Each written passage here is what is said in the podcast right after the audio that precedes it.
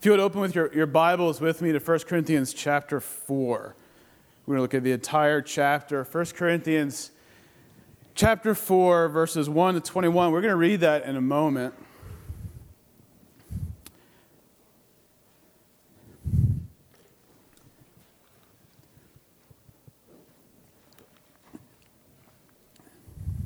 First Corinthians chapter 4, verses 1 to 21. It's on page 953 in the Pew Bible.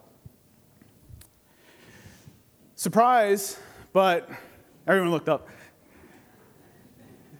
Disciple making is actually a very simple process. It really is. The problem with disciple making is that just like evangelism and probably everything else in the Christian life, is that we tend to overcomplicate things. As we've already seen, a disciple is simply a follower of Jesus Christ. A disciple is one who receives the wisdom of God and imparts that wisdom to others with a spirit and a posture of humility and humbleness. So, when it comes to making disciples, I think in many respects, we, the church, are our own worst enemies. Why do we make disciple making so complicated? I think there are a few reasons, but I think the chief reason, the main reason, whether this is intentional in our thinking or not, is that we complicate disciple making out of unbelief. What do I mean by that? We don't believe the gospel as we should. We don't believe the same power that rose Christ from the grave is living in us. We don't really believe that the gospel is the power of God unto salvation. We don't really believe that Jesus has promised us his presence to be with us to the very end of the age. We don't believe that the same spirit that rose Jesus from the grave is the spirit living inside of each one of us we don't really believe that Jesus truly commanded us to go and make disciples. We don't believe that the Christian life, part of that discipleship is mandatory. This is not an optional. So, how does that unbelief unfold in our lives? We make a multitude of excuses. I don't really have enough training. What if I don't have all the answers? What if I say something wrong? Maybe I'll get in God's way. I just need one more discipleship course. I need to memorize a few more verses in the Romans road and then I'll be good. Maybe we lack confidence. Maybe we have a false definition of what disciple, a disciple is. Maybe we truly believe that the job of disciple making is the pastors or the church leaders, or at the very least, not mine. Maybe we believe that disciple making is the job of only the spiritually mature, and that, well, I'm just not mature enough to make disciples. Regardless, we list out these countless excuses of why we do not obey Jesus. And I want to be clear here. Our lack of discipleship is disobedience to our Lord. Our lack of discipleship is disobedience to Christ. John Miller, who was a pastor in Jenkintown area, he says this when he's on commenting on Jesus, where he says, Go and make disciples. Miller writes this Jesus is not proposing an elective course of action, an option for the evangelistically gifted. He is telling each of us what is our first duty it is to disciple all nations. And he continues Since the king has spoken, let that sink in. The king has spoken. It should be clear that he expects all of us to obey his will without reservations or delay. But it should also be clear, Miller says, that the majority of local American congregations are in practice saying no to his will. They do so by ignoring it. Are we as a church saying no to God's will? Are we as individuals saying no to God's will? Are we saying no to making disciples? Are we ignoring the command and commission of our Lord Jesus Christ to his church? That's a question that we need to wrestle with, each and every one of us, as a church, corporately, as people individually. Are we making disciples? See, here's the thing anyone who believes on the Lord Jesus Christ is what? A disciple. Anyone who believes on the Lord Jesus Christ is a disciple. And what is the key ingredient of being a disciple? Teaching others to observe and obey all that Jesus commanded. Disciples do what? They make other disciples. As a follower of Jesus Christ, no matter who you are, your background, your training, your lack of training, your education, your lack of education, you, if you follow Jesus Christ, have everything you need to make disciples. And you know what that is?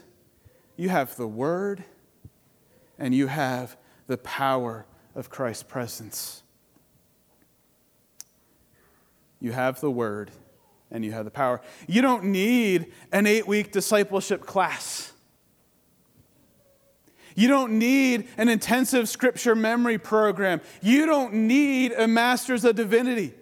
Now, there's nothing wrong with all of those things. They're helpful tools, they're good tools, but they are not necessary tools. All you need as a disciple of Christ to make other disciples is the Word and the Spirit, and that's what we all have. If you're truly a disciple, you have both. Look at consider the early disciples. I love this story. Only a few of them were really educated. Peter and John, they were the uneducated ones. So, Peter and John, at one point in Acts 4, stand before the Sanhedrin. Those are the educated ones. It would be like me walking down to Penn University and say, hey guys, I want to talk. They're standing before the Sanhedrin and they share the gospel in Acts 4, and Luke tells us this.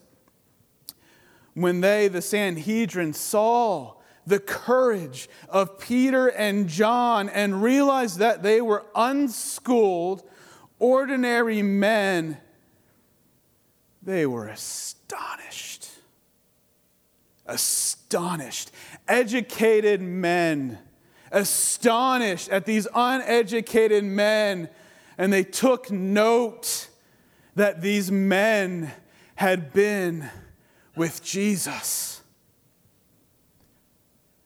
That is power in weakness. These ordinary men, the only thing that set them apart is that they had been with Jesus. Grace Chapel, the key to making disciples is to be just that ordinary men, women, and children who have been with Jesus. This is how we make disciples. In 1 Corinthians chapter 4, the entire chapter, Paul goes into detail how he, as an apostle of Jesus Christ, pursued ministry and made disciples. It's a long chapter, but let's read God's holy word together. Follow along with me in, in 1 Corinthians 4. I'll read the entire chapter. This is how one should regard us as servants of Christ and stewards of the mysteries of God. Moreover, it is required of stewards that they be found faithful. But with me, it is a very small thing that I should be judged by you or by any human court. In fact, I do not even judge myself, for I am not aware of anything against myself, but I am not thereby acquitted. It is the Lord who judges me. Therefore, do not pronounce judgment before the time, before the Lord comes, who will bring to light the things now hidden in darkness and will disclose the purposes of the heart.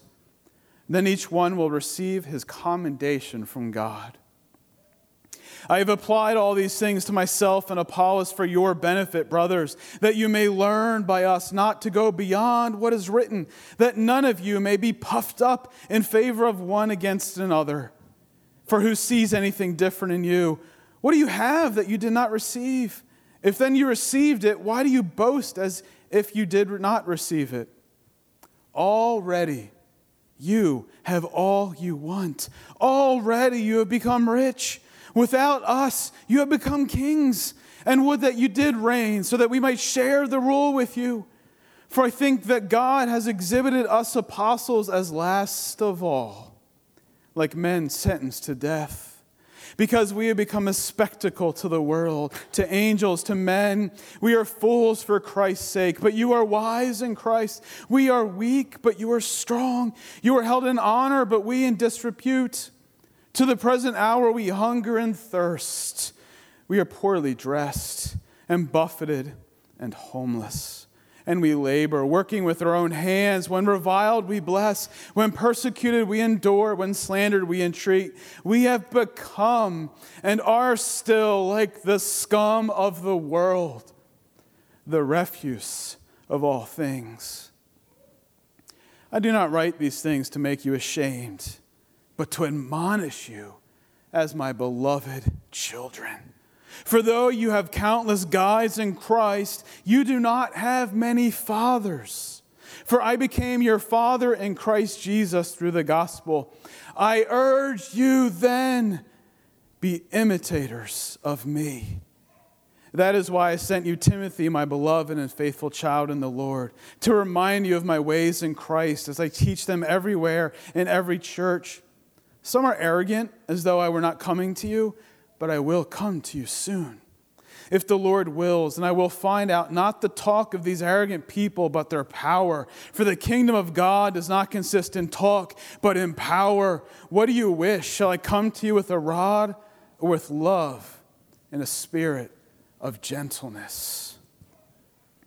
This morning, I want to focus on two things from this passage with one simple prayer. The prayer is this Lord, give us leaders to imitate and transform all of us into leaders worth imitating. Lord, give us leaders to imitate and transfer, transform us into leaders worth imitating. So, the two points first is that Paul highlights the cost of leadership. Leadership is a high and hard calling, but it's all made worthwhile because of the second point. Leaders are spiritual parents. Leaders are spiritual parents to those in the faith. This is how we make disciples as a family. So, leaders equip others, who in turn equip others, and on and on it goes. So, again, as we look at the cost of leadership and leaders as spiritual parents, our prayer this morning Lord, give us leaders to imitate and transform us into leaders worth imitating. Let's begin by looking at the costs of leadership. Let me start by saying this caveat. When I'm referring to leadership this morning, I'm thinking broadly, very broadly. Most of us are leaders to some degree, right? Some of us are leaders in the church. Some of us are leaders in the home. Some of us are leaders in the school. You'll think of the, the one child who rises to the front of the pack. He's a leader. Some of us are leaders in our family. Some of us, as siblings, may be the leader in that group. This leader, for the sake of this, is anyone who has followers, and I'm not talking about on Facebook. Like real followers. Now, here's the thing why we're talking about leaders because anyone who makes a disciple is what? A leader. If you are making a disciple, if you are discipling, then there is someone who is following you. Okay? So, really, in, in that respect, as broadly as I'm thinking, each and every one of us should be a leader because we're making disciples. Leadership is a high calling, but as I said, your disciple making is simple, but yet there's a paradox here of the, the Christian life. It's often full of these paradoxes that seem to make you scratch your head. Le- discipleship and leadership are simple, but at the same time, it's hard. And you know why it's hard? We're at war. Discipleship and leading and making disciples is hard because we are at war. We are at war within ourselves, and we are at war against the authorities, the cosmic powers over this present darkness, against the spiritual forces in the heavenly places.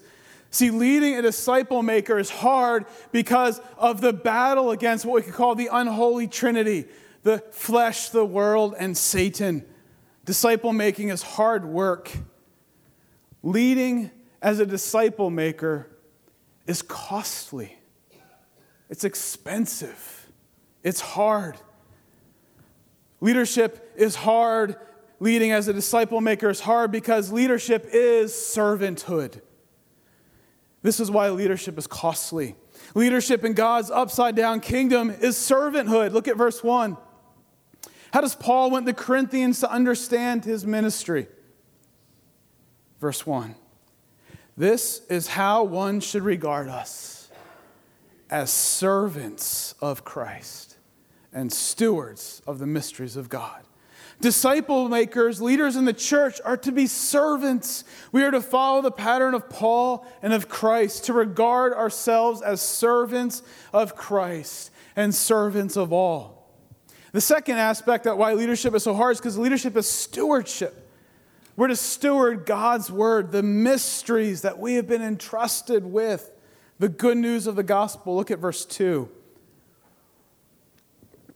Moreover, it is required of stewards that they be found faithful.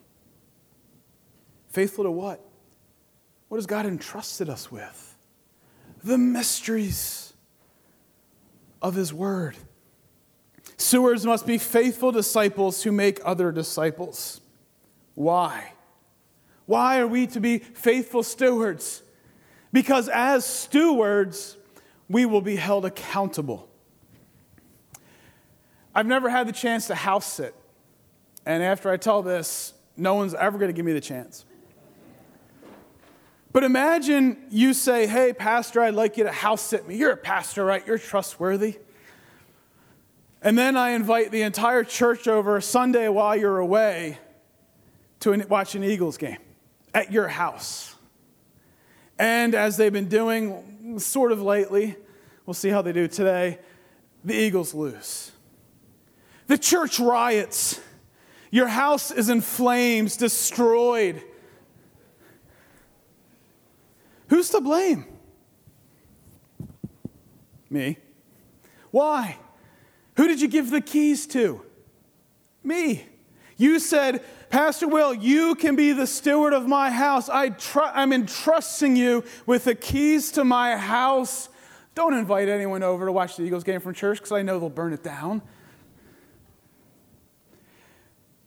That is what we are entrusted with so much more the good news of the gospel, and we are held accountable, Paul says.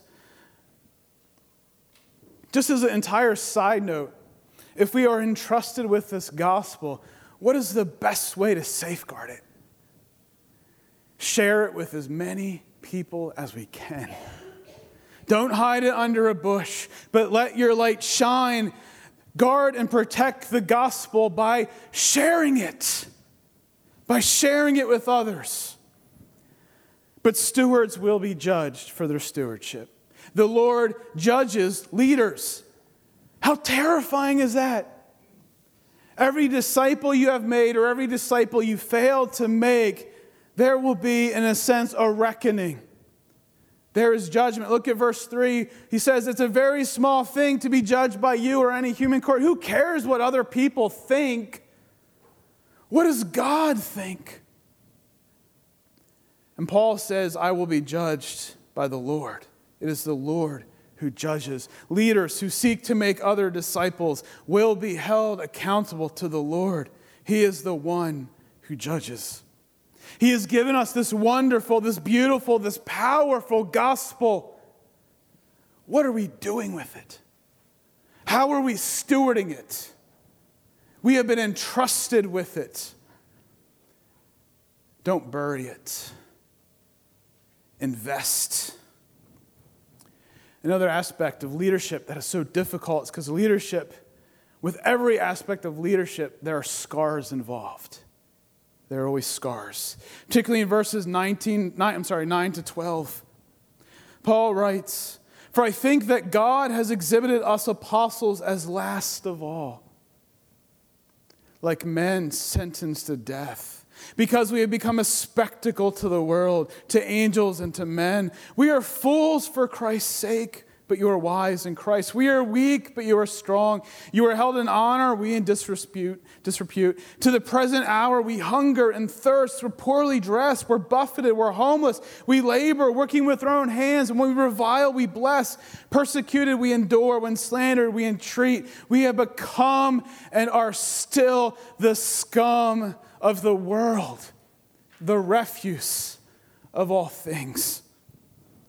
What Paul is saying is that leaders who make disciples, that's costly. Count the scars, sentenced to death, a spectacle to the world, fools for Christ's sake, weak, held in disrepute, hungry, thirsty, poorly dressed, buffeted, homeless, laboring, working with their own hands, reviled, persecuted, slandered. We have become, and Paul says, are still the scum of the world, the refuse of all things. What Paul is saying is that there is a deep seated cost to leadership. He knew it, Jesus knew it, Paul lived it, and Christ lived it. Do we know it? Are we living it? Let me tell you why the, the scars of leadership are so important. The cost of leadership is so important because it is the scars of leadership that make leaders fit for imitation. It is the scars of leadership that make leaders fit for imitating. Jesus is our model here. He bore our sin. He was scarred for us. He is the chief servant who was scarred for us. Peter Lillback, uh, the president of Westminster Seminary, in his book on leadership, he says this True leadership is possible only when it's fashioned in the image of Christ. True leadership is possible only when it's fashioned in the image of Christ. So then the question we need to ask is what does the image of Christ look like? Paul knew the cost of leadership because he followed in the footsteps of Christ. His leadership as a disciple maker was fashioned into the image of Christ. So, what does that image look like? What does Jesus himself call us to? In Mark 8, Verse 34, Jesus says, If anyone would come after me, let him deny himself, take up his cross, and follow me. If anyone would be my disciple, let him deny himself, take up his cross, and follow me. I don't think most of us, myself included, really get what it means to follow Jesus. If we are his disciples, then this is our call. If anyone would come after me, I'm assuming you're all here, who those who believe, because you are following after Jesus. So, what should we do then? We're following. What, where are we going? Where are we going when we follow Jesus? Have you ever stopped to consider where Jesus was going when he said this? Why does Jesus say, pick up your cross? Jesus picked his cross up. What did he do it for? Because he was going to die. So, what is Jesus saying? take up your cross, deny yourself, come to die. Follow me, come to die. Dietrich Bonhoeffer, who some of you know was martyred under the, he, because he stood up against Hitler, he wrote in his book, The Cost of Discipleship, he says this The cross is laid on every Christian. The first Christ suffering, which every man must experience, is the call to abandon the attachments of this world it is that dying of the old man which is the result of his encounter with Christ. As we embark upon discipleship, we surrender ourselves to Christ in union with his death. We give over our lives to death. When Christ calls a man, he bids him come and die. See, leadership those who lead in disciple making, it's costly. Making disciples costs. The Christian life costs. It requires servanthood, it requires stewardship. You will have scars. But what does Jesus call all of us disciple makers to do? Come and die. Grace Chapel, it's time to pick up your crosses. Jesus is calling. But there's hope. That is hopeful in itself, even though it sounds hard. But there's hope. Leadership is costly, disciple making is costly, but with that cost, there is great joy. The second point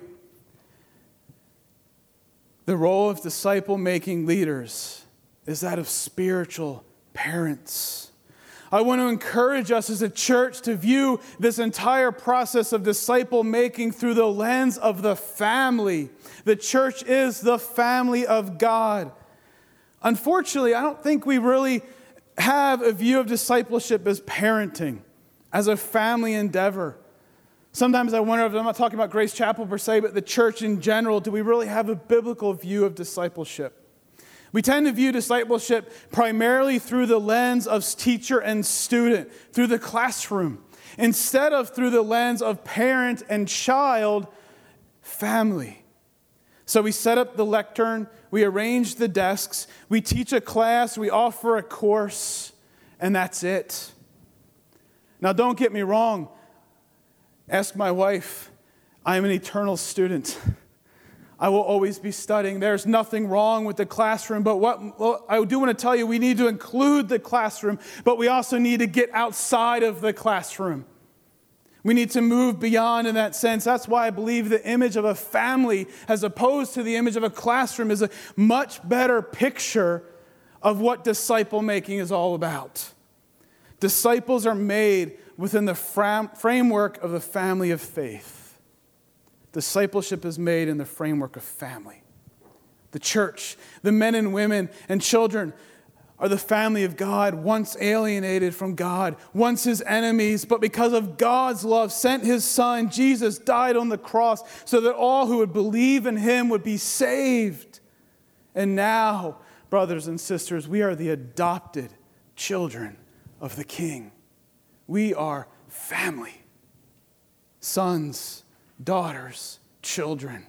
We are adopted for life, brothers and sisters in Christ. Here's the thing with family we all have different roles. I am the father to my children, and as my kids know, I'd make a terrible mother. Sarah's potty training, we mentioned this in uh, the ABF this morning, Sunday school this morning. That's just, no. Don't potty train. She is gifted uniquely in that regards. My kids, if it was left to me, would starve, as would I. I would probably be the first to go. We all have different roles. Some are parents, some are children. Look at verses 14 to 16. Paul writes to his admonish them as his what? Beloved children. For though you have countless guides in Christ, Paul says, you do not have many fathers. For I became your father in Christ Jesus through the gospel. I urge you then, be imitators of me. So Paul became their father in Christ, the spiritual parent through the gospel. Then, as a spiritual father, he admonishes them. He says, Be imitators of me. Don't do just what I say, but what? Do what I do. Imitate me. Imitate. Imitation is in many respects the essence of discipleship. We impart the wisdom of God as spiritual mothers and spiritual fathers to our beloved children in Christ, with the hope that they in turn impart that wisdom to their spiritual children. This is how Paul made disciples. He was their spiritual father in Christ.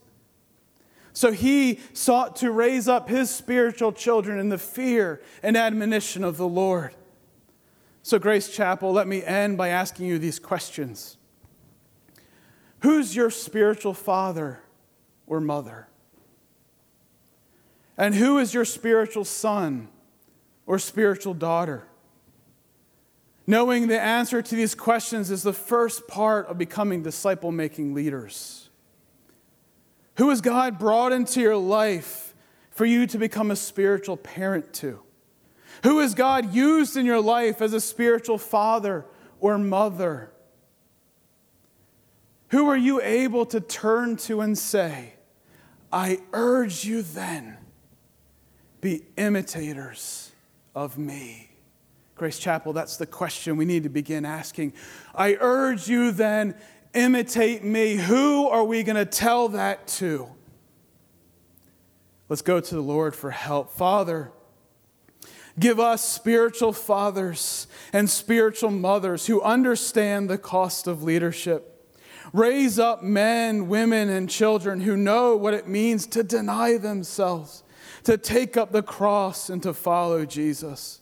Bring people into our lives, oh God, that we know who have been with Jesus, and help us desire to imitate them, to follow them as they follow Christ.